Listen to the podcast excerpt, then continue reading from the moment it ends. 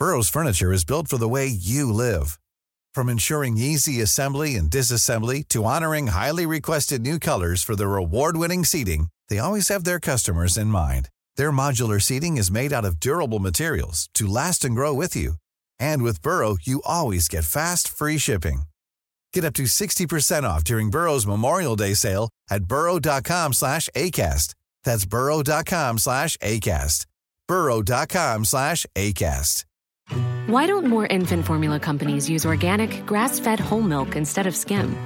Why don't more infant formula companies use the latest breast milk science? Why don't more infant formula companies run their own clinical trials? Why don't more infant formula companies use more of the proteins found in breast milk? Why don't more infant formula companies have their own factories instead of outsourcing their manufacturing? We wondered the same thing. So we made ByHeart, a better formula for formula. Learn more at byheart.com. Wow. Nice. Yeah. What you're hearing are the sounds of people everywhere putting on Bombas socks, underwear, and t-shirts made from absurdly soft materials that feel like plush clouds. Yeah, that plush. And the best part? For every item you purchase, Bombas donates another to someone facing homelessness. Bombas. Big comfort for everyone. Go to bombas.com slash ACAST and use code ACAST for 20% off your first purchase. That's bombas.com slash ACAST. Code ACAST.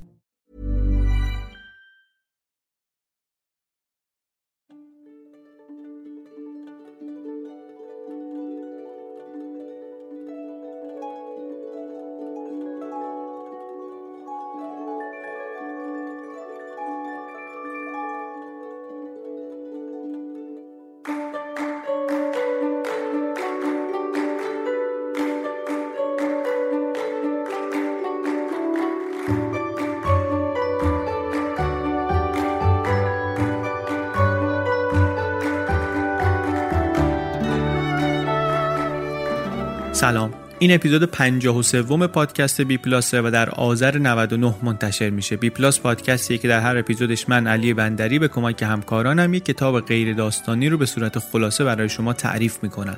مغز کتاب رو ایده اصلی نویسنده کتاب رو اونطوری که ما خودمون فهمیدیم اونطوری که ما خودمون برداشت کردیم برای شما میگیم.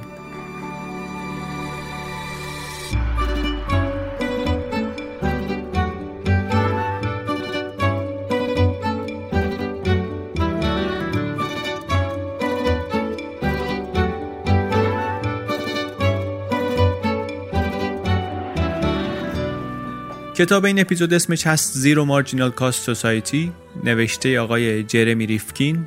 زیرو مارجینال کاست یه چیزیه که به هر کسی که مثلا اقتصاد می‌دونه اگر که بگید ممکنه تعجب کنه یا بهتون بخنده بگه همچین چیزی نداریم. و نکته کتابم همینه. داره میگه که همچین چیزی داریم خوبش هم داریم. به فارسی هم منتشر شده نشر آموخته ترجمه کرده کتاب رو منتشرش کرده به نام هزینه نهایی صفر. می‌تونید که با کد BPLUS با کد B 20 درصد تخفیف بگیرید و بخریدش. لینکش در سایت هست. کتاب خودش حرف جالب و نوعی می‌زنه ولی از اون مهمتر واسه من این بود که یه مدل خیلی خوبی هم درست کرده برای تحلیل حرفش نویسنده. این کمیابتر و به نظر من ارزشمندتر از اساسا خود حرفه بود و دوست دارم که این رو هم ازش یاد بگیرم. در bpluspodcast.com می‌تونید مرچندایز های بی پلاس رو هم ببینید. ما کیف پارچه ای و تیشرت و نشان کتاب از اینها طراحی کردیم و ساختیم و اونجا گذاشتیم. شما هم می‌تونید بگیرید و داشته باشید. بلاگ هم داریم توی سایتمون الان فعالم شده. من می نویسم خودم اونجا عباس سیدین می نویسه بقیه بچه های همکار پادکست می نویسن چند تا از شنونده ها لطف کردن یه چیزهایی نوشتن. درباره همین موضوعاتی که توی پادکست شنیدیم و میشنویم درباره همین نویسنده ها همین کتابا گاهی در تکمیلشون گاهی در نقدشون. من یک چیزی هفته پیش نوشته بودم منتشر کردم درباره کار معنیدار چند هفته پیش. یه مفهومی که توی پادکست چند بار ازش صحبت کردیم به نظر من مفهوم مهمیه. اونجا دربارش نظرم رو نوشتم. خلاصه بخش بلاگ سایت رو هم ببینید اگر شما هم مثل ما از این کنجکاوی ها دارین. بریم بشنویم خلاصه کتاب هزینه نهایی صفر رو. زیرو مارجینال کاست سوسایتی. اینترنت آقا همه چی رو عوض کرده. حداقل ده ساله که داریم هی میشنویم و حتی خودمون میگیم این طرف و اون طرف که اینترنت همه چی رو عوض کرده. دنیای الان به خاطر اینترنت دیگه دنیای قدیم نیست. منتها این حرف یعنی چی واقعا؟ حالا بجز این چیزهایی که همه می‌بینیم و حس می‌کنیم و اینها اینترنت واقعا چی کار کرده که میگیم دنیا رو عوض کرده؟ چه تغییرات بنیادی داده دنیا رو؟ کدوم وری داره می‌بره ما رو؟ اینا اگر براتون سواله اگر این چیزا ذهنتون رو قلقلک میده این اپیزود خوراک شماست.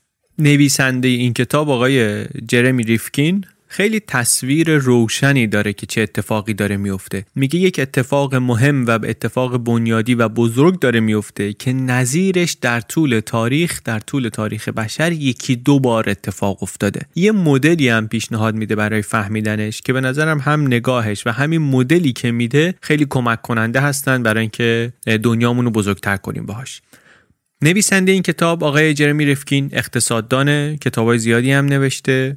در اروپا مخصوصا در آلمان و در چین از قرار معلوم. خیلی کتاباش و حرفاش منشأ اثر بوده. روی برنامه ریزی های اقتصادی تأثیر گذاشته. این کتابش که اینجا داریم سو معرفیش می‌کنیم و کتاب دیگرش انقلاب صنعتی سوم از مهمترین آثارش هستن. بجز کتاب نوشتن و سخنرانی و اینا کارش اینه که مشاور اقتصادی هم بوده و هست. هم برای اتحادیه اروپا هم برای بعضی از رهبران کشورها کار مشاوره اقتصادی می‌کرده. حرفایی که می‌زنه هم از نظر داده هایی که توش هست هم از نظر راهکارهایی که ارائه میده خیلی عملگرایانه هستن. اگر که بشنویم یا بخونیم صحبتاشو می‌بینیم که صرفا نظریه پردازی نمی‌کنه. ما قبلا هم یه حرفای شبیه این رو داشتیم توی کتاب دیگری کتاب آینده نزدیک Inevitable. اونجا نویسندش کوین کلی بود. یک روزنامه نگار بود نویسنده بسیار کنجکاو و فعالی بود و اونجا ایشون می‌گفت که در نتیجه تحولات تکنولوژیک و مخصوصا پیدایش و رشد اینترنت سازماندهی اجتماعی و اقتصادی ما عوض میشه. حتی از اصطلاح سوسیالیسم استفاده کرد. گفتش که یک نوعی یک تعریف جدیدی از سوسیالیسم گسترش پیدا می‌کنه. منتها خیلی این حرف رو دقیق نشده بود توش که بفهمیم دقیقا منظورش چیه چطوری این اتفاق میفته چون داشت به روندها و فرایندهای دیگه هم میپرداخت تو اون کتاب دیگه. این کتاب همون حرف رو گرفته شیرجه زده تو عمقش. در واقع این دوتا کتاب رو که کنار هم بذاریم اون دید کلی تر این یه خورده جزئی تر متوجه میشیم که حرف اینا چیه درباره اینکه اینترنت داره دنیای ما رو چطور تغییر میده. چون می‌دونیم که تحولات تکنولوژیک دارن دنیا رو عوض می‌کنن. منتها اینکه چقدر عوض می‌کنن و دو اینکه چطوری عوض می‌کنن. یعنی یک هم با چه روشی عوض می‌کنن همین که عوض می‌کنن به چی؟ حالا عوض می‌کنن بعدش چی میشه؟ اینا موضوعاییه که حالا جای بحثه جای نظر دادن ایده های آدما متفاوته. این آقا چون یه پاشم اتفاقا در عمله و در سیاست گذاریه شنیدن حرفاش واقعا می‌تونه آموزنده باشه. به جز این ویژگی مثبت دیگری کتابش اینه که تصویری که میده تصویر منسجمیه و فکرش فکر مدونیه. برای همین حتی اگر موافق هم نباشیم با نتیجه هایی که داره می‌گیره از مدلی که میده میشه برای فکر کردن خیلی استفاده کرد. چی میگه آقای ریفکین؟ میگه که ما با یک تحول بنیادی روبرو هستیم با یک پارادایم شیفت روبرو هستیم. پارادایم شیفت تغییر پارادایم یعنی چی؟ یعنی اینکه ما بنیادهامون بنیادهای درکمون از جهان داره عوض میشه.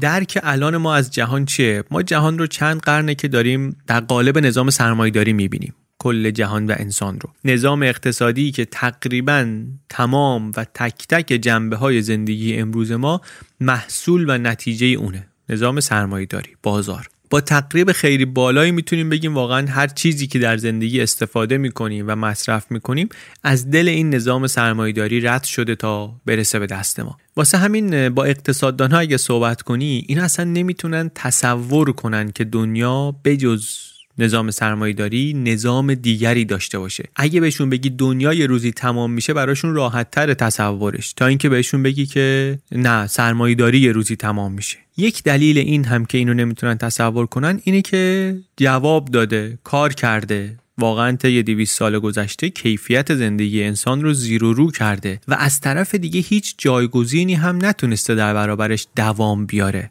جایگزینایی که پیشنهاد شدن براش شکست خوردن شکست های فاجعه بار هم خوردن. منتها الان وضع داره تغییر می‌کنه.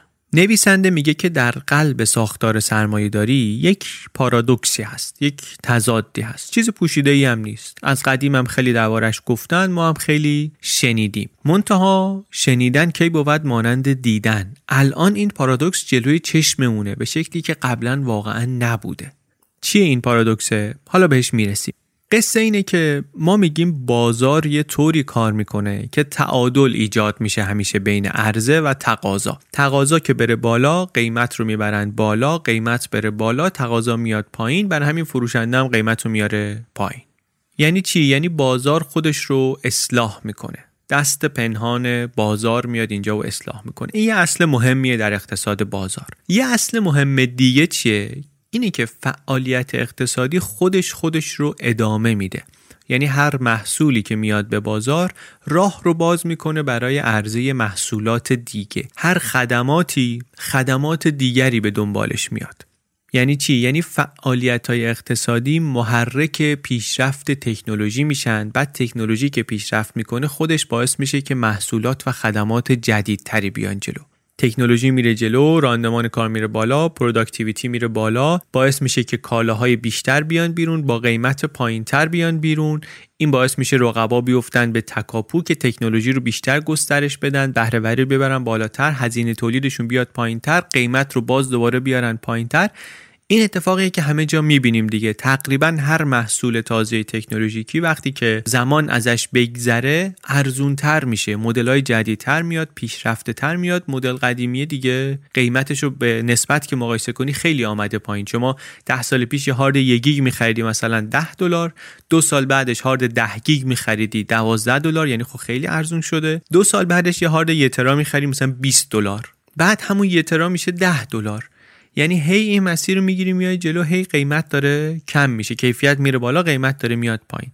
الگوی این مسیر چیه؟ الگوش اینه که تکنولوژی داره هی پیشرفت می‌کنه هزینه تولید محصول بعدی داره هی میاد پایین تر این هزینه تولید محصول بعدی اسمش هست مارجینال کاست هزینه نهایی. این یک مفهوم کلیدی در این اپیزود برای همین توی عنوان کتاب هم هست مارجینال کاست. فکر می‌کنم اینجا خوبه که یک توضیحی دربارهش بدیم تعریفش کنیم که مارجینال کاست یعنی چی.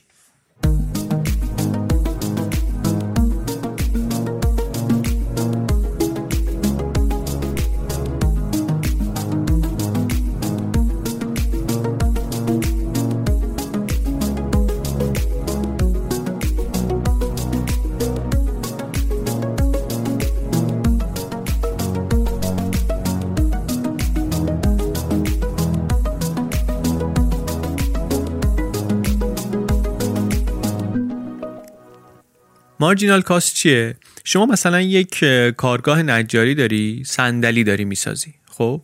یه هزینه اولیه داری هزینه ماشینالات تو ابزار تو جای کارگاه تو این چیزا. بعد یه هزینه تولید محصول بیشتر داری یه هزینه نهایی داری مارجینال کاست داری. اون یعنی اینکه اون هزینه ثابته که بذاریم کنار. حالا تولید یه دونه صندلی جدید چقدر داره برات آب می‌خوره؟ هزینه ثابت اولیه پرداخت شده یه صندلی جدید داره واسه شما چند در میاد تولیدش. صندلی رو داری می‌سازی 10 دلار می‌خوای بفروشی مثلا 15 دلار سود کنی دیگه. اون 10 دلاره میشه مارجینال کاست شما. شما یه تولید کننده همیشه دنبال اینی که مارجینال کاستت رو بیاری پایین.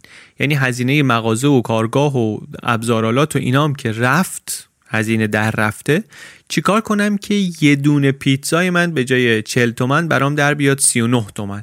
چون هرچی از مارجینال کاستم کم کنم یا مستقیم می‌تونم بذارم تو جیبم به عنوان سود یا اگه خیلی باهوشتر باشم اینو می‌کنم به عنوان ابزاری واسه اینکه رقابت پذیریمو ببرم بالا دیگه. من می‌تونم یه تومن ارزونتر از مغازه بغلیم بدم پیتزا رو چون داره واسه من ارزونتر در میاد. وقتی این کارو بتونم بکنم خب بیشتر می‌تونم پیتزا بفروشم بیشتر سود می‌کنم. بیشتر می‌تونم سود بدم به سهامدارام مثلا اگه یک شرکتی هستم پس این شد تعریف marginal cost هزینه تولید محصول بعدی وقتی که هزینه های اولیه رو دادیم. حالا پارادوکسی که گفتیم وجود داره چیه؟ پارادوکس اینه که ما اون marginal cost رو هی می‌خوایم کم و کمترش کنیم دیگه. به کمک تکنولوژی به کمک بالا رفتن productivity هی می‌خوایم marginal cost رو کم کنیم.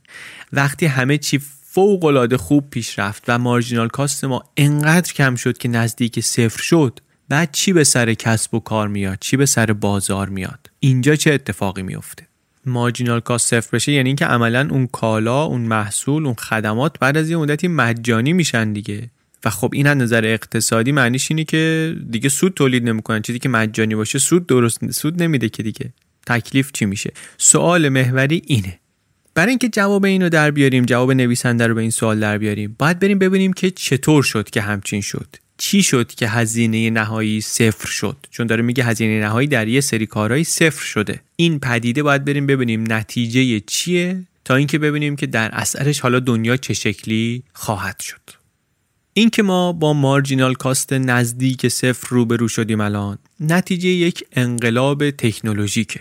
انقلاب تکنولوژیکی که بهرهوری رو انقدر برده بالا که هزینه نهایی تولید شده صفر. نزدیک صفر در واقع. همش باید بگیم نزدیک صفر. صفر نشده دیگه. یعنی تولید یه دونه دیگه از خیلی از کالاها ارائه یه دونه دیگه از این سرویس ها خیلی از سرویس ها دیگه مجانی شده. واسه همین خیلی از کالاها و سرویس ها عملا مجانی شدن. مثال بزنیم چند تا که بفهمیم دقیقا چی داره میگه نویسنده. میگه که من چه کارم؟ من نویسنده هستم. یعنی که فکر می‌کنم. بعد این کار فکریم رو میریزم توی یه کتابی این کتاب رو میفروشم. این کتاب در طول فرایند تولیدش چند دست میچرخه. از من میره به ناشر از ناشر میره به چاپ از چاپ میره به توزیع از توزیع میره به فروشنده و از فروشنده میره به دست خریدار. هر کسی روی این کالا کالای اولیه فکر من بوده دیگه. هر کسی روی این یه کاری می‌کنه و می‌ذاره رو قیمتش. می‌ذاره رو قیمتش بالاخره هر کسی سود خودش رو برمیداره مشارکتش در فرایند توجیه میشه و در نهایت قیمت نهایی که نتیجه همه این سود هاست به اضافه اون هزینه اولیه در میاد. حالا اگر این هزینه های تولید و توزیع کتاب تقریبا برسه به صفر چی میشه؟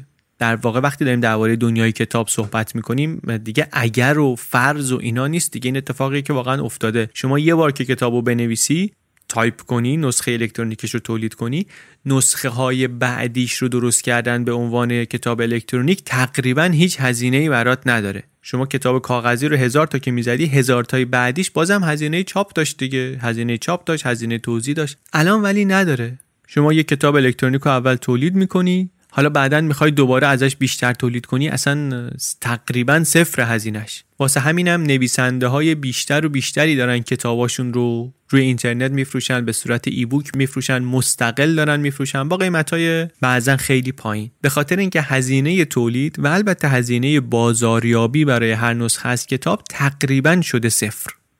در نتیجه این چی شده؟ صنعت چاپ صنعت نشر کتاب. صنعت ارتباطات صنعت سرگرمی اینا ترکیدن واقعا. محصولاتی که این صنعت ها تولید می‌کنن الان تقریبا مجانی در دسترس میلیاردها نفر آدم هستن. محصول صنعت کتاب چی بود؟ متنی بود که ما میخوندیم یه چیزی یاد می‌گرفتیم دیگه. کلیش الان مجانی هست. محصول صنعت سرگرمی چی بود؟ فیلم بود موزیک بود. ویدیو انواع ویدیو انواع آدیو بود. اینا کلیش مجانی در دسترس کلی آدمه. قبلا نبود اینطوری.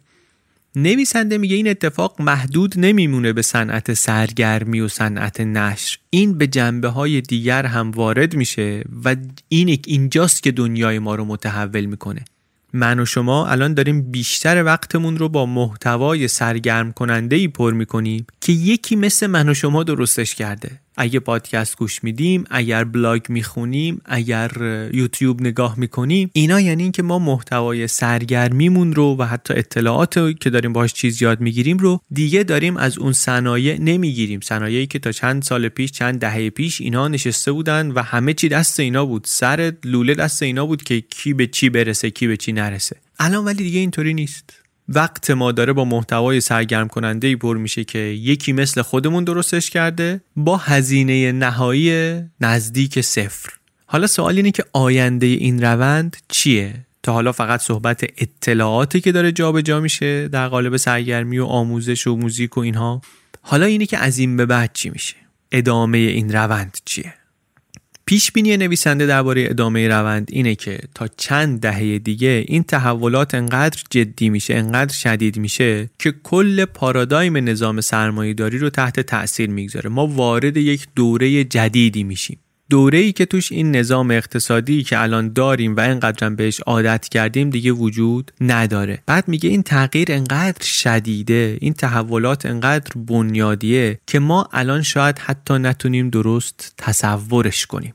برای اینه که فکر می‌کنیم بدیلی نداره به خاطر اینکه بدیلش خیلی باهاش متفاوته خیلی فرق می‌کنه. این نیست که بگیم این یه خورده عوض شده نه. زیر و رو میشه.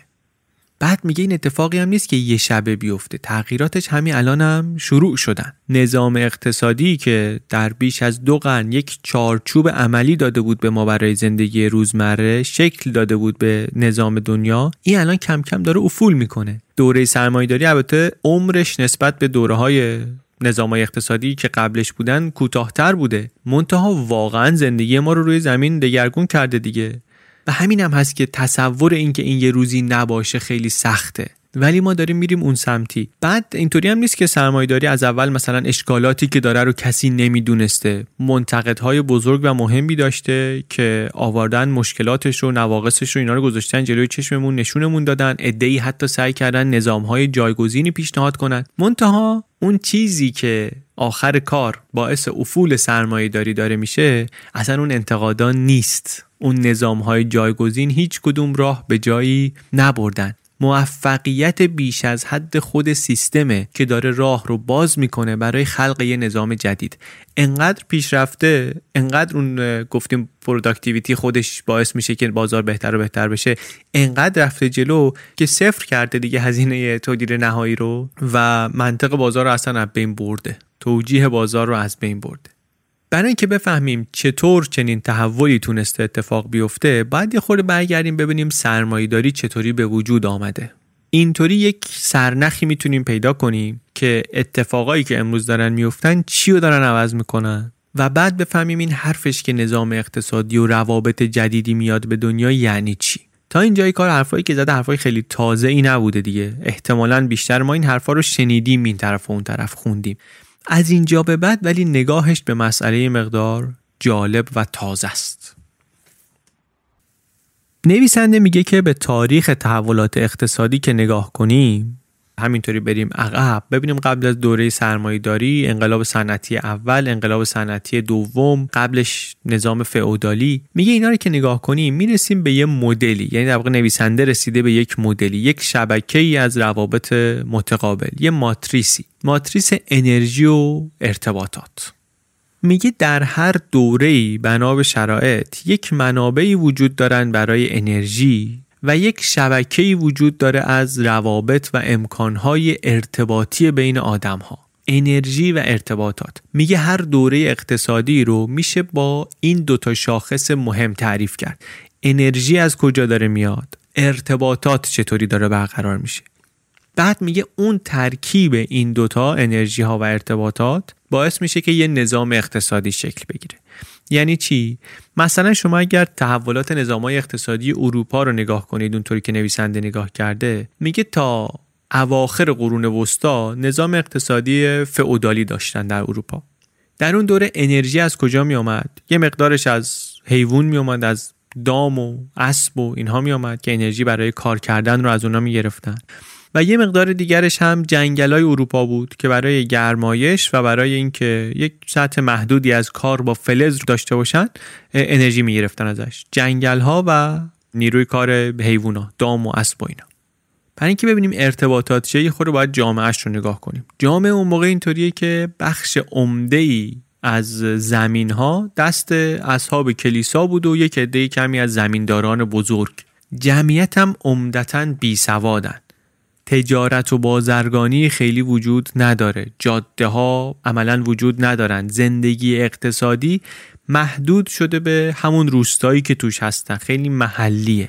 روستاها عمدتا خودکفا هستن. خیلی کم محصول اضافه ای دارن که بخوان تجارت کنن با هم مبادله کنن. چون عمده تجارت و بازرگانی بین قرن هفت تا دوازده محو شده دیگه. پس مدل زندگی چطوریه وقتی که اینطوری اینقدر محلی هم در انگلستان هم در جاهای دیگه میگه زندگی کشاورزی که وجود داره حول منابع مشترکه. کامانز زمینا مال فئودالاست زمینا رو با یه قراردادهای خاصی میدن به کشاورزا که روش کار کنن و حالا این کشاورزا یا یه بخشی از محصول رو میدن به اربابی که صاحب زمینه یا بخشی از نیروی کارشون رو میدن به اون. زندگیاشون هم گروهی کنترل می‌شد منابع مشترکشون گروهی مدیریت می‌شد منبع آبشون مرتع مشترکی که داشتن هر کی چقدر حیوان می‌تونه ببره اونجا اینا رو گروهی یک مثلا شوراهایی از کشاورزا بودن اینا کنترل می‌کردن و نظارت می‌کردن بر استفاده از اینها. این میشه خلاصه ماتریس انرژی و ارتباطات در اون دوره. ارتباطات این شکلیه اینا گروهی و محلی هستن ارتباطات بین اینها عملا خیلی وجود نداره تجارتی نیست. انرژی هم گفتیم که از کجا داره میاد. این دوتا تعریف می‌کنه که نظام اقتصادی فئودالی چه سر و شکلی داشته. منبع انرژی چیه و ارتباط بین آدما وسیلش چیه؟ این سیستم اقتصادی فئودالی 700 سال تقریبا برقرار بود تا سال 1500 میلادی تقریبا. 1500 نیروهای اقتصادی تازه‌ای وارد کار شدند و کم کم نظام فئودالی متحول شد. یکی از تحولایی که اتفاق افتاد enclosure movement بود. enclosure movement یک چیزی بود که میگن از قرن 16 تا اوایل قرن 18 بود. گاهی میگن که این انقلاب ثروتمندا بود علیه فقرا. اتفاقی که توش افتاد این بود که میلیون ها کشاورز این زمینایی رو که روشون کار می‌کردن از دست دادن. اینا شدن کارگر. شدن کارگر آزاد. حالا باید نیروی کارشون رو مستقیم میفروختن و در ازاش یه چیزی می‌گرفتن. یعنی وارد بازار شده بودن. همزمان با این دو تا اتفاق بسیار مهم دیگه هم افتاد. یکی در زمینه انرژی یکی در زمینه ارتباطات. هر چی ما داریم میگیم تو مدل این نویسنده باید با نگاه به این دوتا چیز باشه. انرژی از کجا آمد؟ ارتباطات چطوری بود؟ گفت اون تغییر که اتفاق افتاد بعد از نظام فئودالی منبع انرژی هم عوض شد. آسیاب های بادی و آبی کم کم رواج پیدا کردند بهرهوری رفت بالا یعنی منبع انرژی یهو عوض شد دیگه. از اسب و گاو و چوب جنگل تبدیل شد به آب انرژی باد و انرژی آب. بهرهوری رفت بالا محصول بیشتر می‌تونست تولید بشه محصول اضافه می‌تونست تولید بشه. اقتصاد از اقتصاد تولید می‌تونست تغییر کنه به اقتصاد تجارت. ضمن اینکه کشاورزا هم گفتیم زمینا رو از دست داده بودن شده بودن نیروی کار نیروی کار ارزان در دسترس. شهر آباد می‌شد. امکانات بهتر بود. روستاییان می اومدن به حاشیه شهرها. نیروی کار ارزونشون رو عرضه می‌کردن به بازاری که اونجا بود که بالاخره اینا هم, هم زندگی بهتری داشته باشن. همین که کمک می‌کردن این که باز این چرخه بهتر بچرخه. پس تحول اصلیه توی مسیر انرژی این بود. تحول در مسیر ارتباطات چی بود؟ ابداع ماشین چاپ بود. اینجا اتفاق خیلی عمیق بود. اتفاقی که در انتقال اطلاعات افتاد خیلی عمیق بود. هم سواد خوندن نوشتن زیاد شد همین که از اون طرف نهزت اصلاح دینی پروتستان خیلی استفاده کرد از این قصه. قبل از اون کاتولیکا می‌گفتن که واسطه بین مردم و خدا این دم و دستگاه کلیساست. ما دم در نشستیم شما با خدا کار داری از طریق ما صحبت می‌کنی. بیرون کلیسا راهی برای رستگاری نیست. ولی پروتستان ها یکی از حرفای مهمی که می‌زدن می‌گفتن هر کسی می‌تونه مستقیم با خدا صحبت کنه. هر کسی کشیش خودشه کلیسای خودشه. این یه لازمش هم که هر کسی مستقیم با متن مقدس در ارتباط باشه دیگه. حالا که صنعت چاپ ابداع شده بود خب عملا همه می‌تونستن انجیل بخونن. این خیلی تحول بزرگی بود. این میشه اون چیزی که نویسنده بهش میگه انقلاب صنعتی اول. میگه ماتریس انرژی و ارتباطات اینجا عوض شد. میگه اینکه اینجا اقتصاد عوض شد اقتصاد تولید شد اقتصاد بازار تولید برای استفاده شد تولید برای مبادله. این اتفاق خیلی مهمی بود. منتها برای اینکه درست بفهمیم که چه اتفاقی افتاده فقط دونستن اون کافی نیست. بدون اون یکی انقلاب که انقلاب چاپ باشه این رویداد اثرش انقدر نمی‌شد.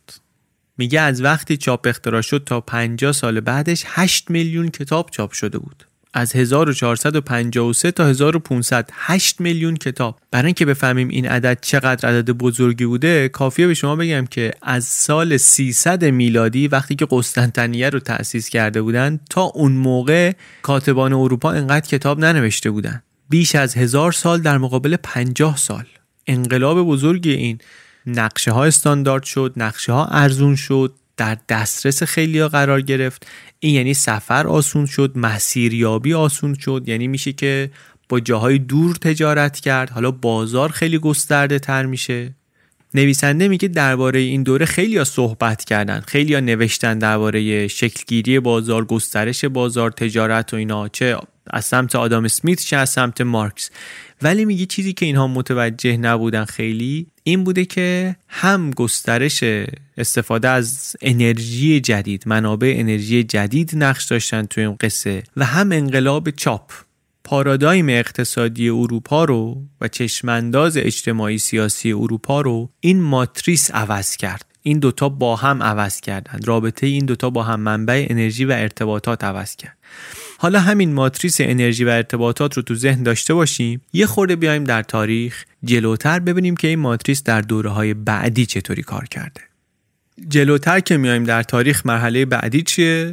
اون چیزی که باعث میشه سرمایه داری خیلی مشخص شکل بگیره انقلاب صنعتی دوم. اینجا دوباره برگردیم به ماتریس انرژی و ارتباطات. منبع جدید انرژی که معرفی میشه چیه؟ زغال سنگ. زغال سنگ میاد باعث میشه بهرهوری و کارایی سیستم دوباره یک قدم فیلی بره جلو. مسیر تحولات بعدی هم از همینجا شروع میشه. موتور بخار درست میشه بعد با استفاده از زغال سنگ لوکوموتیو درست میشه. می‌تونیم جابجا کنیم اجناس رو از این طرف به اون طرف به جاهای دور می‌تونیم ببریم. با سرعتی خیلی بالاتر از قبل.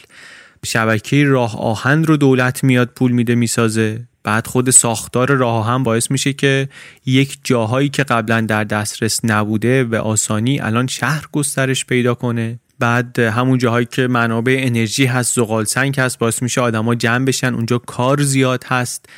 یعنی دوباره ماتریس انرژی ارتباطات رو که نگاه کنیم داره شکل میده به جامعه انسانی بعد از این مرحله. انقلاب صنعتی دوم. انرژی زغال سنگ ارتباطات یک مقدارش همین شبکه های ریلی و اینا. یه بخش دیگهش ابداع تلگراف. تلگراف در کنار شبکه راه آهن میشن ابزار مهم ارتباطاتی که کمک می‌کنن کسب و کار یهو بتونه گسترده تر رشد کنه. دنیای کسب و کار خیلی بزرگ بشه. باز دوباره با همین ماتریس ارتباطات و انرژی بیایم جلوتر. ببینیم که در مرحله بعدی از تاریخ بشر اینا چطوری تغییر می‌کنن. در مرحله بعدی منبع جدید انرژی که میاد به بازار چیه؟ نفته. ارتباطات جدید چیه؟ تلفنه. قصه دوباره تکرار شده. یک منبع انرژی با کارایی بیشتر به دست آمده یعنی نفت و ارتباطات هم باز سریعتر شده. باز دوباره بازارها ابعادش گسترش پیدا می‌کنن شرکت ها مقیاس پروژه هایی که باید انجام بشن. دیگه حالا می‌رسه به یه جایی که یک آدم یا یه خانواده نمی‌تونه سرمایه یک پروژه رو تأمین کنه. استخراج نفت یا حمل و نقل ریلی یا کار تولیدی مثل مثلا تولیدهای قرن بیستمی اوایل قرن بیستمی تولید خودرو اینا پروژه های بزرگ و پیچیده ای هستن که شما احتیاج داری ساختارهای اداری بزرگ داشته باشی سازمان های مخصوصی براش داشته باشی. اینجاست که شرکت های بزرگ درست میشن با ساختارهای متمرکز از بالا به پایین و وقتی اینا می‌تونن به سوددهی برسن که در ابعاد بزرگ کار کنن. نفت و شما نمی‌تونی یه گوشه بشینی نفت خودتو در بیاری. باید در مقیاس بزرگ انجام بشه هم کشفش هم استخراجش. مخصوصا که هرچی میای جلوتر منبع جدید نفتی پیدا کردن سختترم میشه هزینه کشف منبع جدید بالاترم میره هزینه استخراج هم بالاتر میره چون منبع دم دستی رو استفاده کردیم دیگه. اون آلبالوهایی که سر شاخه بوده همه رو چیدیم.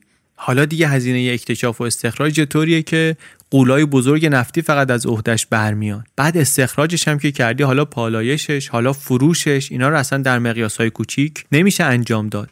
یا صنعت خودروسازی اوایل کار کلی شرکت ماشینسازی کوچیک بودن. منتها کار به یه جایی رسید که انقدر این business پیچیده شد و برای رسیدن به سوددهی انقدر نیاز پیدا کرد به سازمان ها و ساختارای منسجم و متمرکز و بزرگ چه برای تولید چه برای توزیع که خیلی سریع این تولید کننده کوچیکا همه یا رفتن یا با همدیگه جمع شدن شدن. یکی نهایتا چند تا تولید کننده بزرگ موندن در کل دنیا. با همین عینک می‌تونیم اون بخش ارتباطات ماتریس انرژی ارتباطات رو هم نگاه کنیم. اگر چیزی مثل تلفن نبود اصلا شرکت قولی مثل شل نمی‌تونست درست بشه. بخش دیگری از ارتباطات که اینجا همراه با صنعت نفت میاد و تو این ماتریس رشد می‌کنه ارتباطات جاده‌ای و ارتباطات ماشین هاست و اینا. جزئیات همه رو نمی‌خوایم بگیم دیگه همه قصه رو نمی‌خوایم بگیم. می‌خوایم بگیم که این ماتریس انرژی ارتباطات این مدلی که نویسنده ساخته چطور این رو میشه اعمال کرد روی دورهای مختلف و با این عینک هر کدوم از دورهای اقتصادی تاریخ مدرن بشر رو تفسیر کرد. با دو تا المان اصلی منبع انرژی کجاست؟ ارتباطات چه شکلیه؟ شاخص های اصلی این دوتا موضوع چی هستن تو هر دوره؟ اینا رو که بدونیم متوجه میشیم که این دوره ویژگیاش چی بوده و کی بوده که این دوره تمام شده دوره جدید آمده. وقتی که یه تحول بزرگی در این دوتا اتفاق افتاده در منبع انرژی و در مسیرهای ارتباطی. این حرف ها رو زدیم که اهمیت این مدل ماتریس انرژی ارتباطات رو توضیح بدیم. اینا رو گفتیم منتها حرف اصلی این نیست دیگه. کتاب درباره مرور گذشته نیست. اینا رو برای این گفتیم که نشون بدیم ماتریس انرژی ارتباطات یعنی چی تو هر دوره چطوری درست شده. حرف اصلی نویسنده اینه که ما الان در آستانه یک تحول دیگه هستیم. ماتریس انرژی و ارتباطات دوباره داره عوض میشه. بریم ببینیم که ماتریس جدیدی که داره میگه چه شکلیه.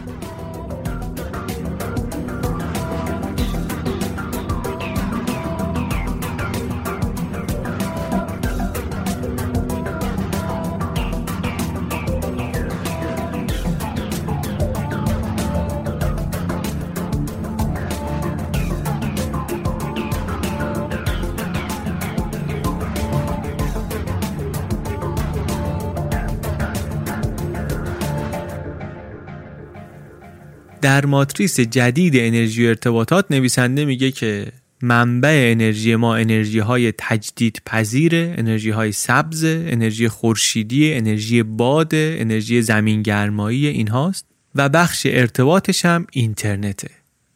ابزار و روش های ارتباطی جدیدی که ما داریم همه معادلات رو داره دوباره عوض می‌کنه. انرژی تجدید پذیر البته پدیده تازه ای نیست. خیلی وقتی که داریم سعی می‌کنیم ما به یک شکلی این انرژی مجانی و فوق العاده زیاد خورشید رو مهار کنیم. منتها چرا نویسنده میگه که ما الان در آستانه یک انقلاب انرژی هستیم؟ به خاطر اینکه این انرژی ها سرمایه گذاری اولیه بالایی داشتن قبلا. پنلای خورشیدی گرون بودن. منتها الان قیمت اینها خیلی شدید افت کرده.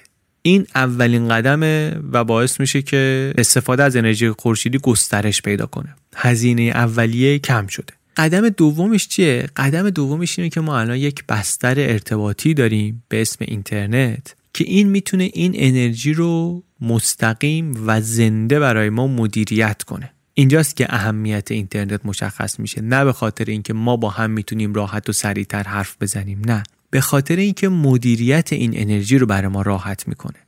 اینجاست که نویسنده میره توی بحث internet of things اینترنت چیزها.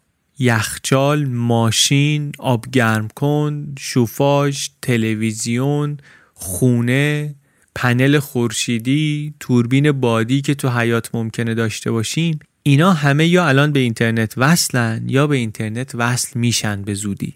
نه از طریق ما خودشون مستقیم به اینترنت وصل میشن. یه دنیایی رو تصور کن که هر خونه مثلا رو سقفش پنل خورشیدی داره. هر روستایی هر محله‌ای واسه خودش یه نیروگاه خورشیدی کوچیکی داره که جمعی هم ادارش می‌کنن. حالا به این جمعی اداره کردنش بعدا برمیگردیم. خیلی هم نکته مهمی. نویسنده میگه من که این کتابو دارم می‌نویسم در آمریکا فقط 37 میلیون کنتور برق هست. که اینا اطلاعات برق رو زنده و آنلاین جمع می‌کنن میدن. روند هم میگه این سمتیه که در یکی دو دهه آینده هر ساختمونی که تو دنیا هست هر ترموستاتی هر وسیله برقی اینا همه وصل میشن به یک سیستم یک پارچه مدیریت برقی. کنترل مصرف خیلی بهینه میشه. وسایل ما وقتی به اینترنت وصل هستن یعنی ما یک سیستمی داریم یک شبکه یک پارچه ای داریم که هر کسی یه مقدار برق تولیدی میده به سیستم و یه مقدارم می‌خواد برق مصرف کنه می‌گیره از سیستم. مدیریت این انرژی کجا انجام میشه؟ آنلاین و زنده روی پلتفرم اینترنتی انجام میشه. اینکه مدیریتش آنلاین و اینترنتی و زنده است می‌دونید با اینکه مثلا شرکت برق منطقه‌ای بخواد مدیریتش کنه چه فرقی می‌کنه. فرقش اینطوریه. فکر کن شما یک شرکت بزرگی داریم که خیلی محصولات مختلف درست می‌کنه و اینا بخشای زیادی هم داره. تولید داره بازاریابی داره لوجستیک داره فروش داره همه هم با هم ارتباط دارن. منتها دپارتمان های مجزا هستن هر کدوم هم به یه رئیس دارن و از بالا به پایین مدیریت میشن و اینا. توی یه همچین شرکتی شما اگه می‌خوای بگی که مثلا توی فلان مغازه ما که توی اون شهره فلان محصول تعدادش کم شده لازم داریم که زیاد کنیم این باید به اون بگه اون به این بگه این به این بگه چهار دست باید اطلاعات بچرخه برسه به یه جایی که این نفر دستور بده یه باری بارگیری بشه بره یه جایی توی یه انباری که به این مغازه بخواد برسه. ها؟ حالا اینو اگر شما بیای زنده بخوای مدیریت کنی با استفاده از big data بخوای مدیریت کنی هم توزیعت رو هم انبارداریت رو اینها یعنی این میشه که اگر یه جایی تقاضا برای یه کالایی رفت بالا سیستم هم می‌تونه خیلی سریعتر این رو بفهمه چون آنلاینه. قفسه مغازه داره خالی میشه به انبار میگه. انبار داره خالی میشه آنلاین سیستم انبارداری مرکزیت می‌فهمه. انبارداری مرکزیت داره خالی میشه آنلاین تولیدت می‌فهمه. تولید داره می‌کنه آنلاین توزیعت می‌فهمه. توزیع داره می‌کنه آنلاین باز انبارت می‌فهمه قفست می‌فهمه. هم خیلی سریعتر می‌تونه سیستم پیش بینی کنه که کجا چی لازمه هم خیلی سریعتر می‌تونه بهش واکنش نشون بده. حالا شما که یک فروشگاه زنجیره بزرگ دارید دیگه نیاز نداری یه انبار گنده داشته باشی همه چی رو دپو کنی که یه وقت کم نیاد. به خاطر اینکه می‌دونی اگه بخواد کم بیاد خبردار میشی جنس برات می‌رسه. انبار تو می‌تونی کوچیک کنی پس هزینه هات کم میشه. وقتی هزینهات رو اینطوری کم می‌کنی می‌تونی یه جای دیگه شعبه جدید بزنی یا فروش تو ببری بالا. شدید که بشه این اتفاقی که داره میفته چیه؟ اینه که مارجینال کاست شما داره میاد پایین. شما هزینه های ثابتت رو که بذاری کنار برگردیم به تعریف marginal cost هزینه های ثابتت رو که پرداخت کرده باشی دیگه هزینه تولید یه دونه دیگه برای شما داره خیلی کم میشه. یا یه جنبه دیگهش پدیده جدیدی که نویسنده اسمشو می‌ذاره prosumer ها یک ترکیبی از producer و مصرف کننده producer و consumer میگه prosumer هستن اینا. تولید مصرف کننده هستن.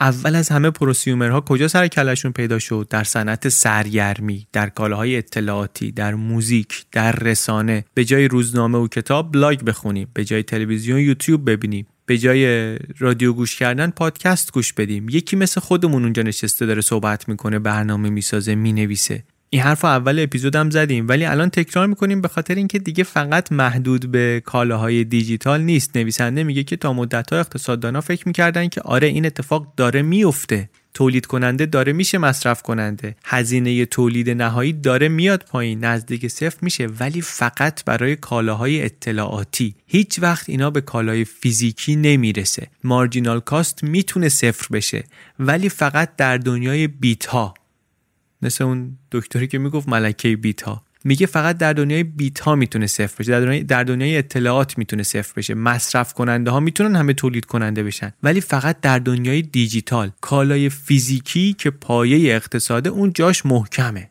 اون کماکان چه تولیدش چه توزیعش اینا شرکت های بزرگ می‌خواد آدم های بزرگ می‌خواد و مرز می‌خواد بین تولید کننده و مصرف کننده حرف درستی بود این؟ نه که نبود. نه که نبود. چرا نبود؟ به خاطر اینکه پرینترهای سه‌بعدی آمد اینو زیرو رو کرد. پرینترهای سه‌بعدی تکنولوژی که هنوز در حال توسعه است البته منتها همین الانش هم قیمت یه پرینتر سه‌بعدی نسبت به چند سال پیش خیلی آمده پایین. کلی هم پروژه هست که روی این کار می‌کنن که یه پرینترهای سه‌بعدی درست بشه که بتونه خودش همه قطعات خودش رو هم بسازه. یعنی هزینه تولید پرینتر سه‌بعدی بیشتر یعنی مارجینال کاست تولید پرینتر سبودی فوق العاده کم بشه و نزدیک صفر بشه. وقتی که اینطوری بشه چی میشه؟ اون وقت هر مصرف کننده ای می‌تونه کلی از چیزهایی رو که لازم داره خودش بسازه. در کنار اینا کلی پروژه هم هست که کمک می‌کنه شما تو خونه بتونی موادت رو بازیافت کنی یا حالا تو خونه یا محلی. تصویری که نویسنده از آینده نزدیک میده اینه که میگه که شما ممکنه بتونی ابزاری رو که لازم داری وسایلی که لازم داری توی خونه خودت با مواد بازیافتی خودت پرینتش کنی یا واسه یکی دیگه پرینتش کنی. همین الان یه گروه های اینترنتی هستن community های مختلفی رو اینترنت هستن دارن کار می‌کنن که امکان پرینت سه‌بعدی رو آزاد نگهش دارن. نقشه ها و برنامه ها رو اینا رو با هم به اشتراک بذارن open source ش کنن همه چی و بعد اینجا که داریم صحبت می‌کنیم چند تا چیز میان دست به دست هم میدن. پرینتر سه‌بعدی هست internet of things هست امکان آموزش آنلاین هم هست.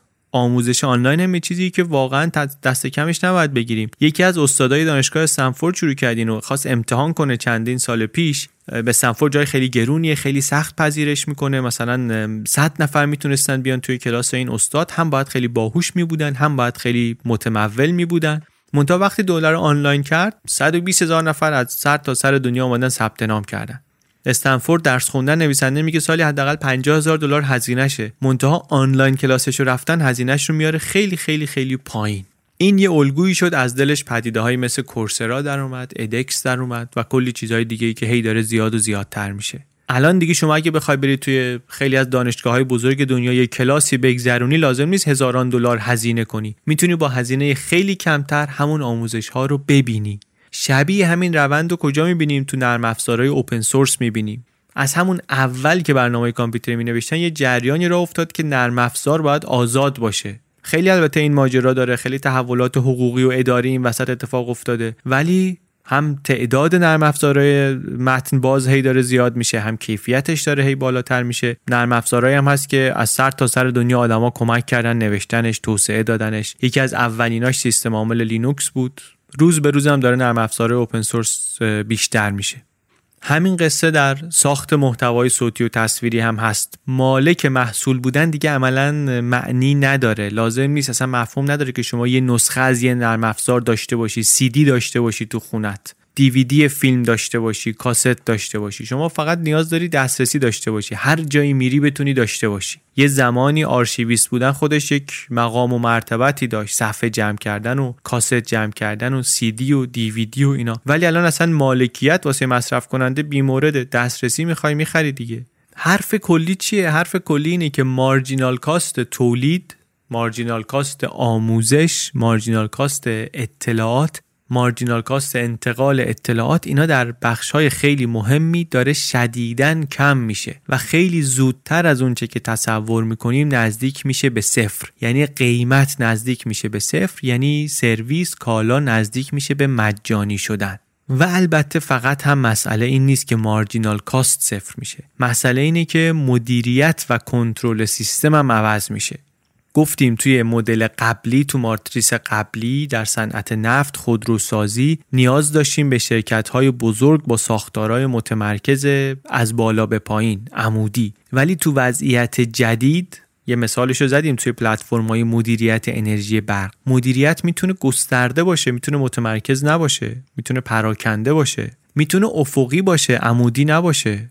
اینا معنیاش خیلی بزرگه. هم برای شرکت ها هم برای سازمان ها هم برای جامعه های ما. اینکه دیگه شما نیاز نداری یه نفر از بالا دستور بده به پایین این به اون بگه اون به اون بگه این عواقب زیادی داره برای شکلی که ما الان جامعه رو چیدیم و شکلی که جامعهمون داره کار می‌کنه.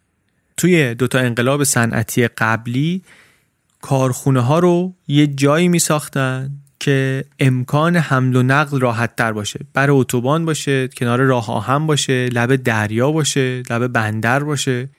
این یعنی اینکه آدما می اومدن نزدیک این مراکز صنعتی زندگی کنن. یعنی شهرها با یه همچی الگویی رشد می‌کردن. منتها اگه این محدودیت ها نباشه اگه سیستم تولید و توزیع انرژی سیستم تولید و توزیع کالا گسترده کار کنه متمرکز کار نکنه وقتی که حمل و نقل کالا دست ماشین های خودران باشه وقتی که آموزش آنلاین باشه وقتی که خدمات سرگرمی آنلاین باشه و در دسترس همه باشه دیگه خب واسه چی بری یک کلان شهر آلوده بزرگ شلوغ ناامنی زندگی کنی؟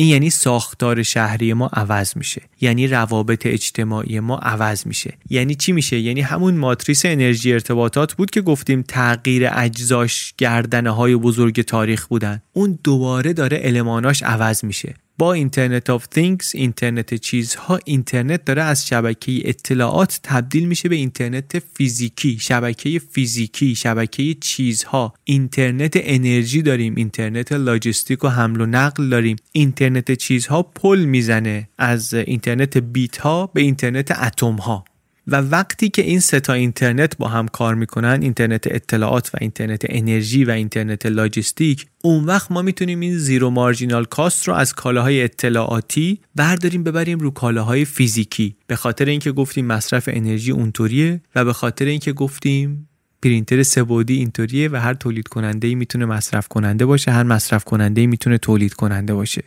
کتاب البته این تغییراتی رو که ما اینجا خیلی سریع داریم ازش حرف می‌زنیم مفصل میگه طبیعتا با کلی آمار و ارقام و اینها. فقط یه تصویر کلی از آینده نمیاد بده قصه بگه بره. از دل اطلاعات و داده های اقتصادی داره این روند رو پیش بینی می‌کنه. ادعای نویسنده اینه که در 20 سال آینده ما می‌رسیم به هزینه نهایی نزدیک صفر در تولید انرژی. همین الان میگه در اروپا خیلی از تولید کننده ها رسیدن. بعد تازه تکنولوژی تو مسیریه که هزینه اولیه هم داره کم میشه نمایی هم داره کم میشه. قیمت پنل خورشیدی رو الان با 60 سال پیش مقایسه می‌کنه با 40 سال پیش با 20 سال پیش. می‌بینین چطوری آمده پایین. هزینه اولیه تازه مارجینال کاست نه. باد هم همینه. قیمت اینا در 20 سال مثل قیمت کامپیوتر و موبایل که آمده پایین آمده پایین. البته نکته اینه که نویسنده میگه شما پنل خورشیدی رو که بذاری رو پشت بومت مارجینال کاستت از همون لحظه صفره. هزینه اولیه رو تا چند سال احتمالا باید بدی ولی مارجینال کاستت از همون اول صفره. میگه مدل آلمان رو که ببینی یک میلیون خونه و تولید کننده شخصی دارن الان انرژی تولید می‌کنن و اینا بازیگرای بزرگ بازار رو کلا فرستادن بیرون. همون اتفاقی که برای کتاب چاپ افتاده همون اتفاقی که واسه روزنامه ها افتاده واسه استودیوهای بزرگ موزیک افتاده. بعد چون رشدش هم عمودی نیست collaborative و مشارکتی و افقیه scale شدنشون هم افقیه بزرگ شدنشون هم افقیه. یعنی چی؟ یعنی همونی که بهش میگیم انقلاب disruptive disruptive revolution تحولات انقلابی. همون چیزی که ویکیپدیا رو جایگزین دایره المعارف بریتانیکا کرد.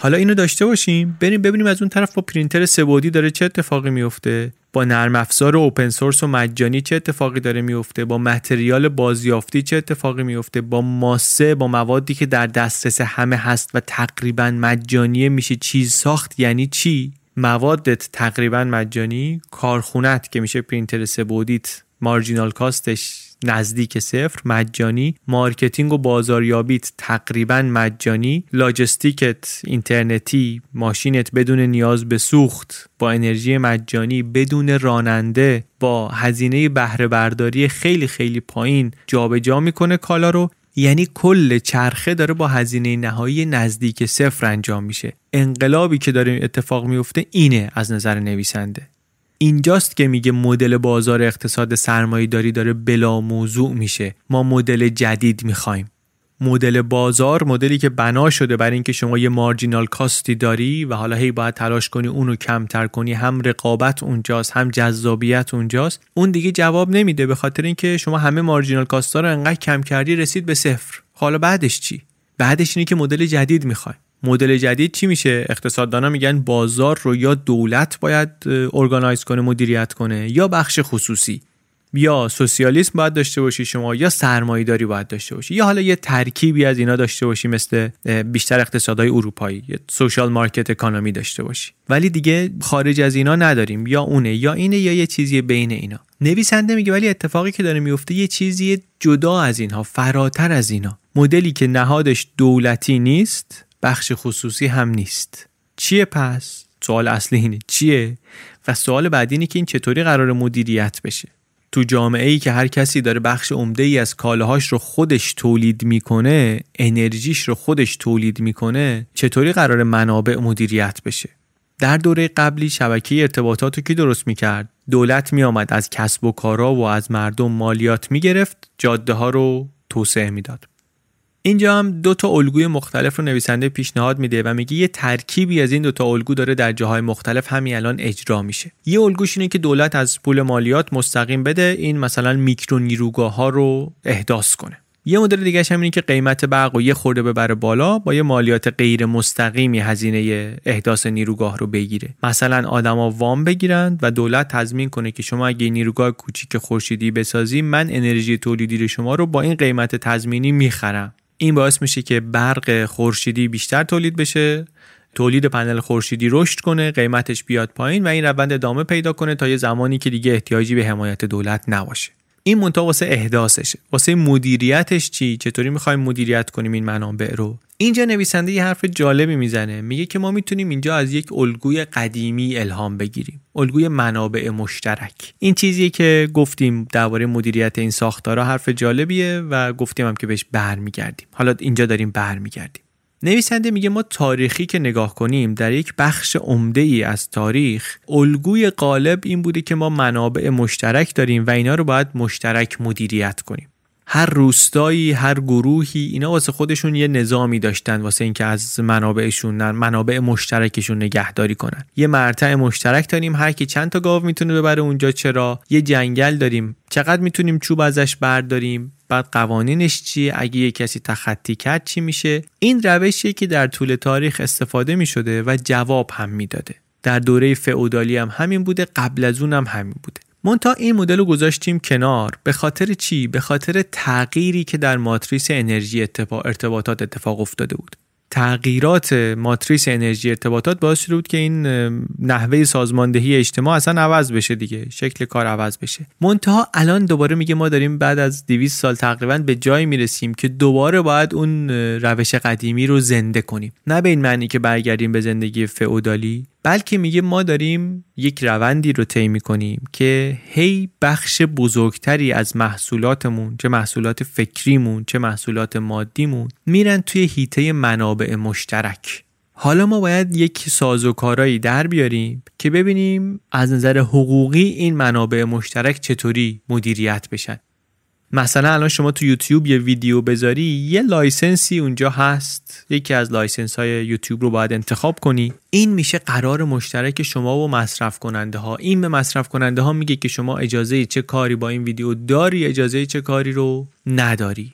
البته لازم هست که مفاهیم فکری جدیدی خلق بشه دستگاه های فکری جدیدی درست بشه. همونطور که داره میشه. قبلا هم گفتیم وقتی که صحبت از ابداع چاپ کردیم گفتیم اونجا همراه باهاش نهزت فکری جدید آمد.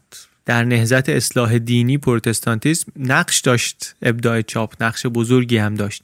یا یه جای دیگه تو کتاب نویسنده میگه که یه مفاهیمی مثل مالکیت خصوصی یا اینکه سرمایه یه چیزی که معادل نیروی کاره اینا مفاهیمی هن که در دوران جدید در دوران گسترش اقتصاد بازار توسعه پیدا کردن. یعنی هر دوره تحولاتی داره که میفرسته آدما رو که برن مفاهیم جدید براش درست کنن دستگاه های فکری جدید درست کنن. هم برای اینکه بفهمنش و هم برای اینکه سر و شکلی بهش بدن سامانی بهش بدن.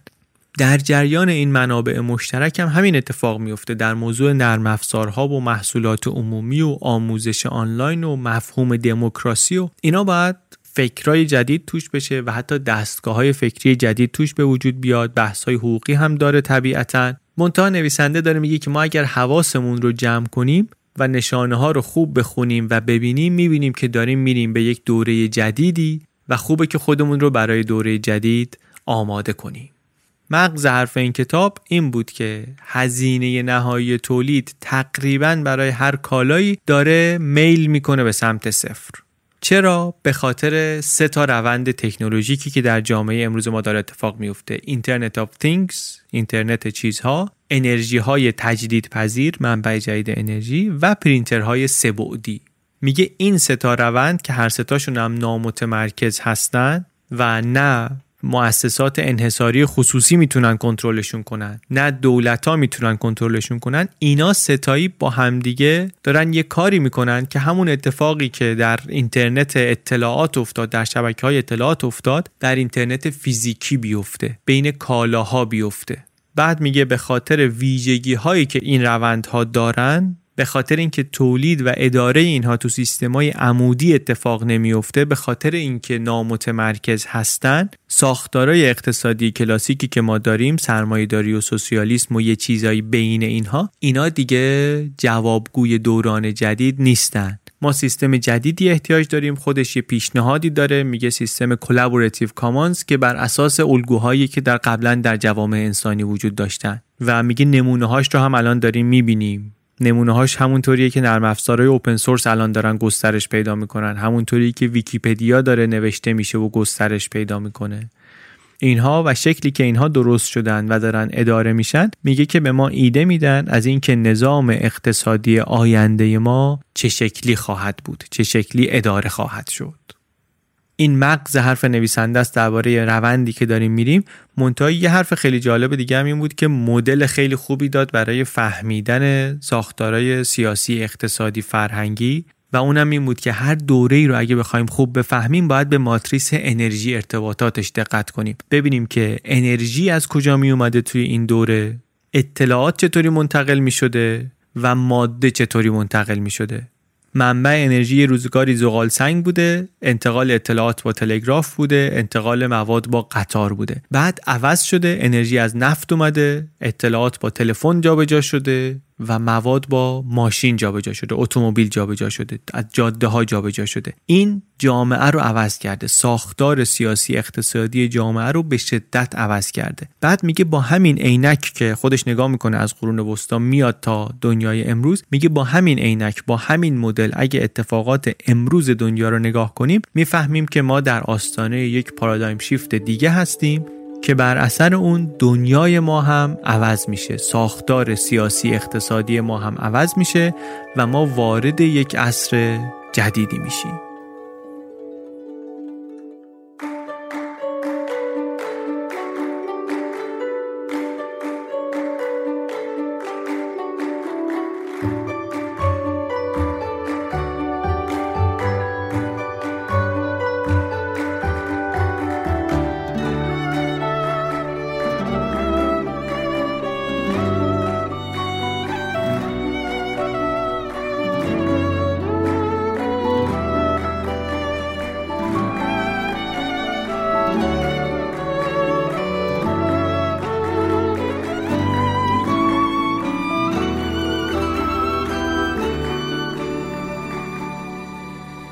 چیزی که شنیدین اپیزود 53 پادکست بی پلاس بود. این اپیزود بی پلاس رو من علی بندری به کمک عباس سیدین و امید صدیق فرد درست کردیم.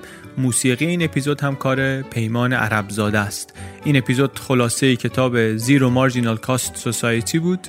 نوشته آقای جرمی ریفکین. ترجمه فارسی کتاب رو نشر آموخته منتشر کرده به نام هزینه نهایی صفر. لینک های خرید کتاب در صفحه از کجا بخریم هست هم برای خرید آنلاین هم خرید تلفنی. از سایت خود ناشر نشر آموخته هم می‌تونید با کد بی پلاس BPLUS کتاب رو با 20 درصد تخفیف بگیرین. نسخه الکترونیکی کتاب رو هم می‌تونید از فیدیبو بگیرید. فیدیبو اپلیکیشنیه که توش می‌تونید هم این کتاب رو هم کلی دیگه از کتاب های بی پلاسی و غیر بی پلاسی رو بخونید یا بشنوید. این کتاب ارزش نهایی صفر کتاب جرمی ریفکین هم اونجا هست. اونجا هم می‌تونید بخونیدش. یه کار دیگه هم که جدیدن شروع کردیم اینه که در کانال یوتیوب بی پلاس شروع کردیم درباره اپیزودها و کتابهایی که قبلا داشتیم صحبت کردن. یعنی من آمدم دیدم یه کتابایی رو از همین کتابایی که قبلا تو بی پلاس دربارهشون صحبت کردیم من دوباره دوست دارم برم سراغشون ببینم که مثلا فلان نکته چی بود تو کتاب کار عمیق. یا درک تامسون درباره این که مثلا چی کار کنیم محصولمون خیلی خوب دیده بشه چی می‌گفت توی کتاب Hit Makers دنبال این سوالا یا میرم حالا سراغ خود کتابه یا میرم سراغ یادداشتایی که از کتابه داشتم بعد میرم میگردم نگاه می‌کنم نکته رو دوباره تو ذهنم مرور می‌کنم. برای منم اینطوریه که وقتی می‌خوام مطمئن بشم که خوب یاد گرفتم یه بار باید بازگو کنم. بعد گفتم بیام نتیجه این مراجعه به کتاب رو هم دوباره یه خورده مرتبش کنم ترتمیزش کنم. هم برای خودم یه یادآوری بشه دوباره. هم فکر می‌کنم به درد دیگرانی هم که ممکنه این نیاز رو داشته باشن یا این کنجکاویه رو داشته باشن بخوره. اینه که یوتیوب بی پلاس رو هم پیشنهاد می‌کنم ببینید. از حالا به بعد یوتیوب بی پلاس هم فعالتر خواهد بود. رد این سوال هایی رو که داریم و کنجکاوی هایی رو که داریم ما می‌گیریم و میریم. ولشون نمی کنیم سعی می‌کنیم که هم دربارشون چیزای جدید بخونیم هم چیزایی رو که قبلا خوندیم و یاد گرفتیم مرور کنیم کنار هم یاد بگیریم بیایم جلو دیگه. کلا هم داریم کنار هم یاد می‌گیریم بیایم جلو. من خودم خیلی از این چیزایی رو که اینجا میگم بلد نیستم یعنی دانشش رو ندارم. اطلاعاتش رو ممکنه داشته باشم ولی تدریس نمی‌کنیم ما اینجا دیگه. ما یه سوالی داریم یه پرسشی کنجکاوی چیزی. در پاسخ به اون میریم یک سری منابعی پیدا می‌کنیم کتابی پیدا می‌کنیم می‌خونیم و اون چیزی رو که می‌فهمیم اون چیزی رو که برداشت می‌کنیم به شما هم میگیم و دوست داریم که کنار هم یاد بگیریم. یوتیوب بی پلاس هم خلاصه در ادامه همین کاره. دم شما گرم که با بقیه درباره بی پلاس صحبت می‌کنید. از این به بعد درباره یوتیوب بی پلاس هم لطف کنید صحبت کنید. خیلی ازتون ممنونیم. خیلی متشکریم که پادکست رو میشنوید. ممنون که کتاب انقدر به ما پیشنهاد کردید و بسیار بسیار ممنون از شما که پشتیبان مالی پادکست بی پلاس هستین.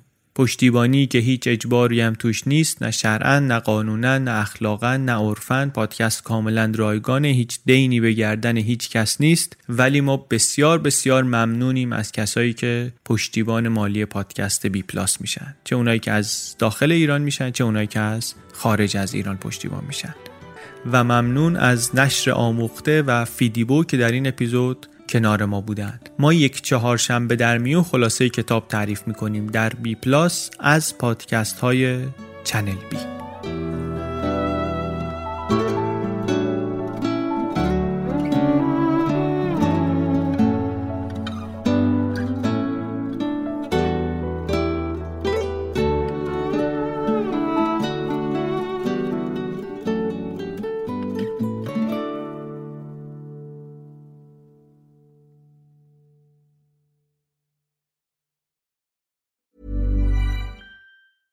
Even when we're on a budget, we still deserve nice things. Quince is a place to scoop up stunning high-end goods for 50 to 80% less than similar brands. They have buttery soft cashmere sweaters starting at $50, luxurious Italian leather bags, and so much more. Plus, Quince only works with factories that use safe, ethical, and responsible manufacturing. Get the high-end goods you'll love without the high price tag with Quince. Go to quince.com/style for free shipping and 365-day returns.